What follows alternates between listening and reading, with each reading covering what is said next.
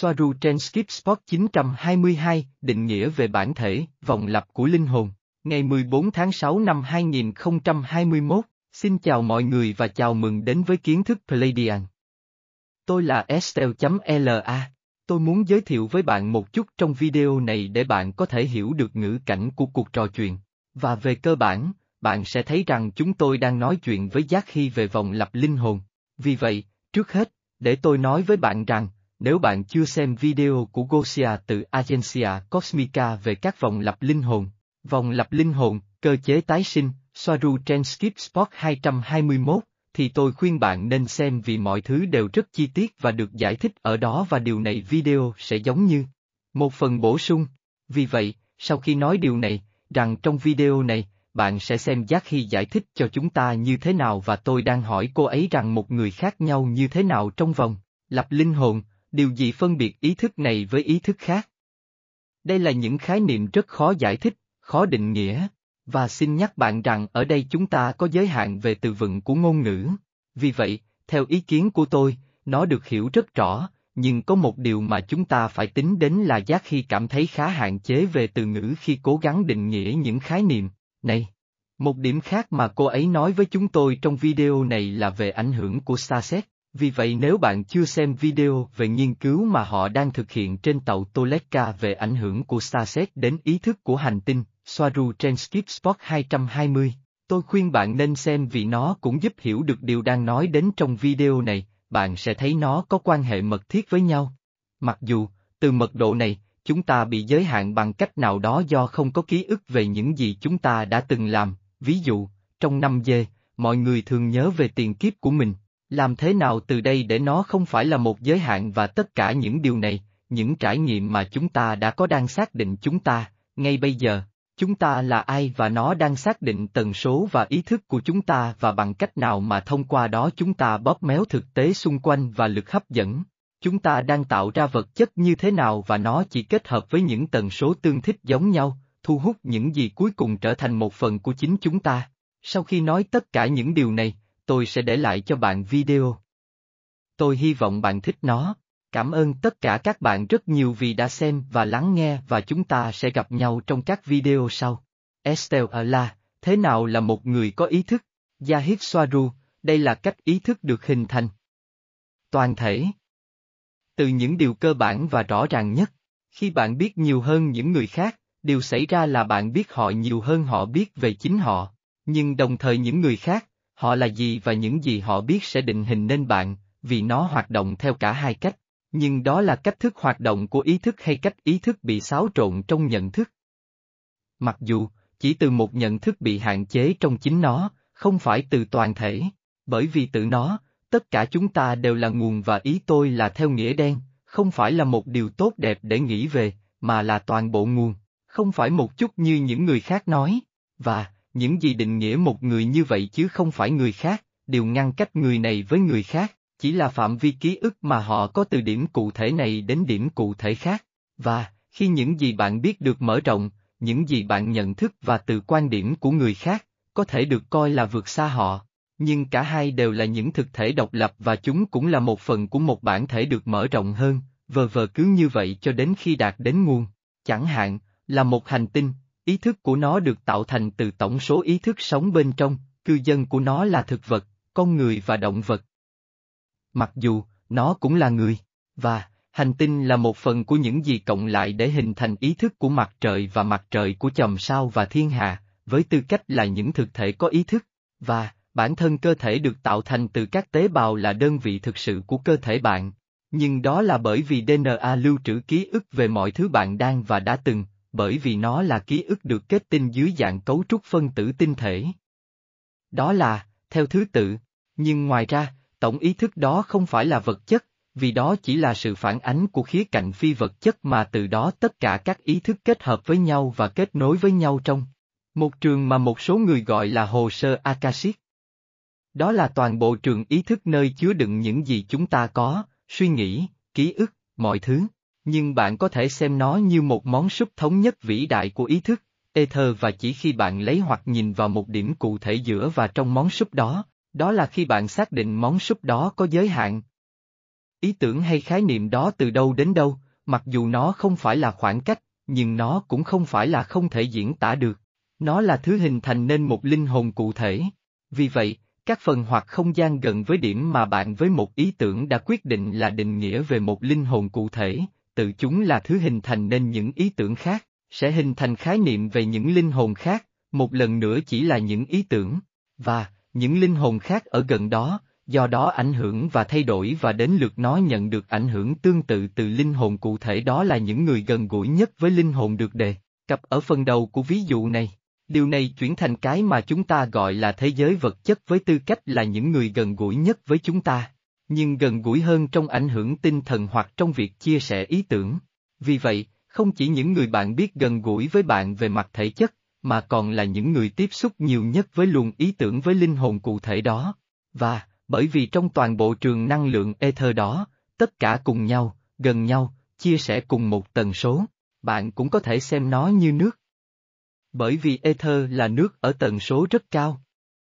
Có một dòng chảy mà mọi điểm trong nước đều tiếp xúc và chuyển động vĩnh viễn với các điểm khác, nhưng nếu bạn ném một thứ gì đó giống như một giọt sơn vào nước, nơi bạn có thể thấy một thứ xác định một điểm trong nước mà không phải là những điểm khác, đó là phần nước bị nhuộm bởi sơn trước khi nó hợp nhất và hòa tan với tất cả nước, thì đó là một linh hồn. Và, những gì cùng với những phần khác của nước khi mở rộng nhận được ảnh hưởng của nó. Tôi cố gắng tìm từ cho những thứ không thể diễn tả và chưa bao giờ diễn tả bằng lời. Estelle là, vì vậy, bằng cách có nhiều hồi ức và ký ức hơn, một ý thức cũng chứa đựng những ý thức khác, bởi vì chúng chia sẻ một phần tần số và rất gần gũi với nhau. Cuối cùng là một phần của cùng ý thức đó, nhưng bị giới hạn bởi kiến thức của chúng trong hiện tại. Yahid Swaru, nói một cách ngắn gọn, trong một vòng lặp, mọi người đều là tất cả mọi người, chỉ một số nhớ còn những người khác thì không. Cho nên, những người không nhớ chỉ tin vào giọt nước có màu, còn những người nhớ thì biết ly nước. Nhưng tôi không nói điều đó từ quan điểm vượt mọi người đều là tất cả mọi người. Mọi thứ đều là nước. Tất cả mọi thứ là ly nước chỉ được hình thành bởi những giọt nước và ly sẽ tạo thành xô nước và xô nước tạo thành con sông và con sông tạo thành hồ và hồ tạo thành đại dương. Tất nhiên là sử dụng một dòng sông lớn hơn.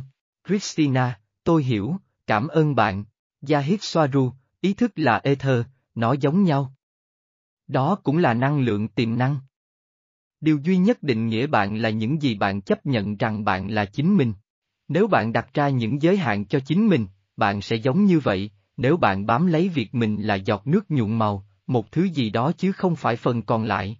Mặc dù, sớm muộn gì bạn cũng bị hòa tan trong đại dương và họ coi đó là cái chết bi thảm. Nhưng khi bạn pha loãng như thuốc nhuộm, bạn nhận ra rằng nó luôn là một đại dương. Nhưng trong quá trình đó, bạn đánh mất bản sắc của mình như một giọt nước nhuộm màu. Nhưng ký ức của bạn sẽ bị phân tán ở rất nhiều nơi đến nỗi nó thậm chí không còn màu nhuộm nữa. Nhưng nó chỉ là bi kịch nếu bạn bám lấy con người của bạn ngày hôm nay, khi bạn luôn mở rộng, nhưng chỉ để nhận ra rằng nó luôn là đại dương. Bạn không thực sự mở rộng hoặc bạn không có được nhận thức và kiến thức, bạn chỉ đang ghi nhớ. Estelle Allah, và các vòng lặp linh hồn hoạt động như thế nào? Yahid Soaru, giống như một người, một linh hồn tái sinh thành một linh hồn khác. Vì vậy, những người trong vòng lặp là từng người một. Bản thân phần này giống như ngẫu nhiên hơn bởi vì giữa các kiếp sống, điều thường xảy ra là ông bà cố trở thành cháu. Không quá nhiều ông bà. Nó bỏ qua một hoặc hai thế hệ, ở khắp mọi nơi. Nhưng điều này dường như là một quyết định trực tiếp về ý định của một linh hồn ở giữa các kiếp sống, mà từ đó các lần tái sinh được lên kế hoạch bởi những linh hồn sẽ có chúng. Giữa các kiếp sống không phải là nguồn, bởi vì nguồn, bạn đã ở điểm phát triển ý thức, nơi bạn không còn quan tâm đến các kiếp tái sinh vì bạn biết mọi thứ và hơn thế nữa, cùng một lúc. Ở giữa các kiếp sống, ý tưởng hay khái niệm về bản ngã vẫn được duy trì, về bản ngã mà tự nó được hình thành bởi những kinh nghiệm trước đây trong và ngoại hóa thân. Từ đó bạn chọn linh hồn sẽ là gì cho chính linh hồn đó. Ý tưởng đó là một tần số, đó là lý do tại sao người ta nói rằng một linh hồn theo một trải nghiệm này chứ không phải một trải nghiệm khác. Người ta nói sai rằng kinh nghiệm chỉ có thể xảy ra trong kiếp sống chứ không phải giữa các kiếp sống. Tại thời điểm bạn duy trì một bản sắc như một ý tưởng, bạn là một ai đó và từ đó bạn đang có một trải nghiệm giữa các kiếp sống và đó là nơi bạn nhớ lại mình là ai và bạn đã sống như thế nào và bạn sống ở đó, giữa các kiếp sống, là kết quả trực tiếp của những gì bạn tưởng tượng và những gì bạn tưởng tượng về con người bạn, nó biểu hiện ngay lập tức. Vì vậy, nếu đó là một nơi yên tĩnh để thư giãn nghỉ ngơi và đẹp đẽ, hay địa ngục, thì điều đó chỉ phụ thuộc vào linh hồn và những gì nó có bên trong, những lỗi lầm và tình yêu, sở thích và tật xấu của nó, bởi vì đó là những gì linh hồn mang theo khi họ chết và điều đó xác định ai là ai, họ sẽ như thế nào ở giữa các kiếp sống và điều đó sẽ quyết định liệu họ có tái sinh hay không và trở thành ai. Buông bỏ giới hạn của ý tưởng về linh hồn là ai. Chấp nhận không còn là khái niệm bản thân để hòa nhập vào cái tổng thể đang mở rộng, đó không phải là sự tự hủy diệt như bạn cảm thấy, mà là cái tôi của bạn lớn hơn. Cái tôi của nguồn lớn hơn. Điều đó có nghĩa là, nếu một linh hồn bám vào bản ngã của mình, quan niệm về bản thân của mình, thì nó sẽ gây ra vòng luân hồi. Đây là điều thường xảy ra với những người tự tử, họ quay trở lại với cùng một vấn đề và với cuộc sống trước đây của họ. Nhưng nó cũng không nhất thiết phải như vậy. Một lần nữa đây cũng là một ý tưởng. Estelle ở là, nhưng ý tôi là họ cũng không ở đó, phải không? Bởi vì không có thời gian nên họ đến để biết mọi thứ ngay cả với những quan điểm, cơ thể khác nhau. Yahid Swaru, vâng, bởi vì họ duy trì ý tưởng nào đó, và nó tạo thành vòng lặp, giống như một danh sách các bài hát mà bạn thích và bạn không cần phải tìm kiếm thêm. Nhưng khoảnh khắc bạn dám chấp nhận rằng quan niệm về bản thân của bạn, bản ngã của bạn, bạn và cái tôi đều có thể bị tiêu diệt. Phá hủy từ quan điểm của linh hồn hiện thân đó để ủng hộ thứ khác, bạn phát triển. Nhưng cái tôi của bạn không bị phá hủy, cái tôi của bạn, nhiều mong đợi, chỉ lớn hơn, lớn hơn vì nó hiểu được nhiều điều hơn. Nhưng từ quan điểm về bản ngã của một người, việc mở rộng theo cách này sẽ gây ra sự phá hủy mọi thứ đã xác định họ là một người cụ thể. Khái niệm được củng cố bởi cơ thể sinh học phục vụ như một mô hình kết hợp giữa ý tưởng về tôi và bản ngã của linh hồn đó. Estelle Allah, cảm ơn, tôi hiểu rồi.